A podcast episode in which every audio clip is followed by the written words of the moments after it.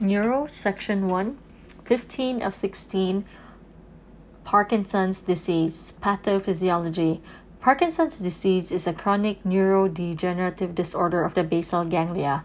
As you will learn in the spinal cord tutorial, normal muscle coordination requires a complicated feedback loop. The motor cortex sends instruction to the basal ganglia and the cerebellum. Next, the basal ganglia and the cerebellum send information back to the cortex by way of the thalamus.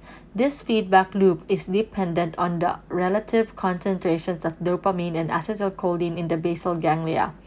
In the patient with Parkinson's disease, the dopaminergic neurons in the basal ganglia are destroyed. This favors a relative increase in cholinergic activity. Increased acetylcholine in the basal ganglia increases GABA activity in the thalamus. Recall that GABA is an inhibitor neurotransmitter, so increased GABA suppresses the thalamus. The thalamic inhibition suppresses the cortical motor system and motor areas in the brainstem. The end result is an overactivity of the extrapyramidal si- system. Decreased dopamine plus normal acetylcholine is equal to relative acetylcholine increase. Suppression of corticospinal motor system plus overactivity of the extrapyramidal motor system. Diagnosis Diagnosis requires two of the four cardinal signs. Number one, resting pill rolling tremor. Number two, skeletal muscle rigidity.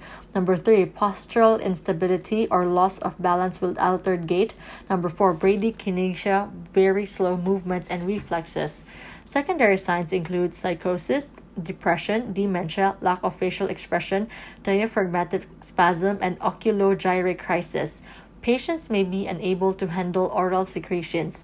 The greatest risk factor is old age other risk factors include exposure to manganese in welders as well as herbicide, pesticides, and possibly genetics.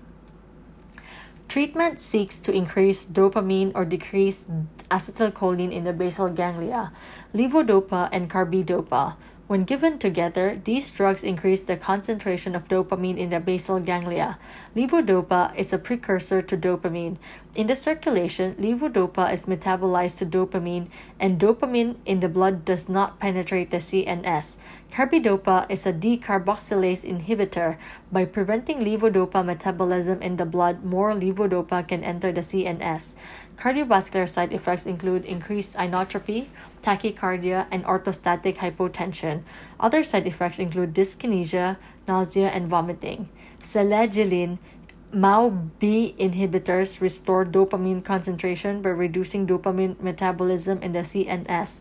Unlike non-selective MAOIs, selegiline does not increase the risk of tyramine-induced hypertensive crisis. Other treatment includes dopamine agonists, anticholinergic, catechol-O-methyltransferase inhibitors, amantadine, hormone replacement. Anesthetic management. Patients are at risk for autonomic instability, orthostatic hypotension, arrhythmias, and aspiration. Levodopa has a half life of 6 to 12 hours. It must be given the morning of surgery to prevent worsening of symptoms such as rigidity, which can impact ventilation for longer procedures, levodopa may be administered via an orogastric tube. Antidopaminergic drugs such as metoclopramide, butyrophenones, haloperidol and droperidol, and phenothiazine promethazine may exacerbate exa- extrapyramidal signs and symptoms. These drugs are contraindicated. Anticholinergics may be used to treat acute exacerbation of Parkinsonian symptoms.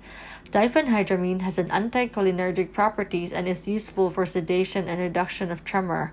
Hypotension should be treated with intravascular volume expansion and direct acting agents such as phenylephrine. Alfentanil is Alfentanil may cause an acute dystonic reaction due to interruption of central dopaminergic neurotransmission. Ketamine is controversial due to its effects on the SNS. There is no contraindication to succinylcholine or non-depolarizers. Monitor for postoperative ventilator failure. Deep brain stimulation. If deep brain stimulation is planned, it may be helpful to withhold levodopa Holding levodopa causes symptoms to worsen, which facilitates optimal electrode placement.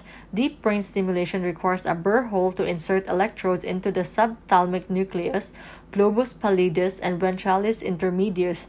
This is done under stereotactic guidance. The patient's head is placed in a rigid frame. This can complicate airway management. Avoid oversedation and respiratory depression. To determine optimal electrode placement, the patient must be awake but can be lightly sedated with opioids and or dexmedetomidine. Because of the crucial role of GABA in the thalamus, GABA agonists such as propofol or benzodiazepine are avoided as they can interfere with electrophysiologic brain monitoring. The sitting position increases the risk of venous air embolism. A precordial Doppler aids in diagnosis. If venous air embolism is detected, the patient should not take a deep breath as this entrains more air. Instead, the surgeon must flood the field with saline. The patient may need to be repositioned supine and hemodynamic support provided as needed. To minimize the risk of intracranial hemorrhage, SBP should not exceed 140 mmHg. Seizures can be treated with a small dose of propofol, barbiturates, or benzodiazepine.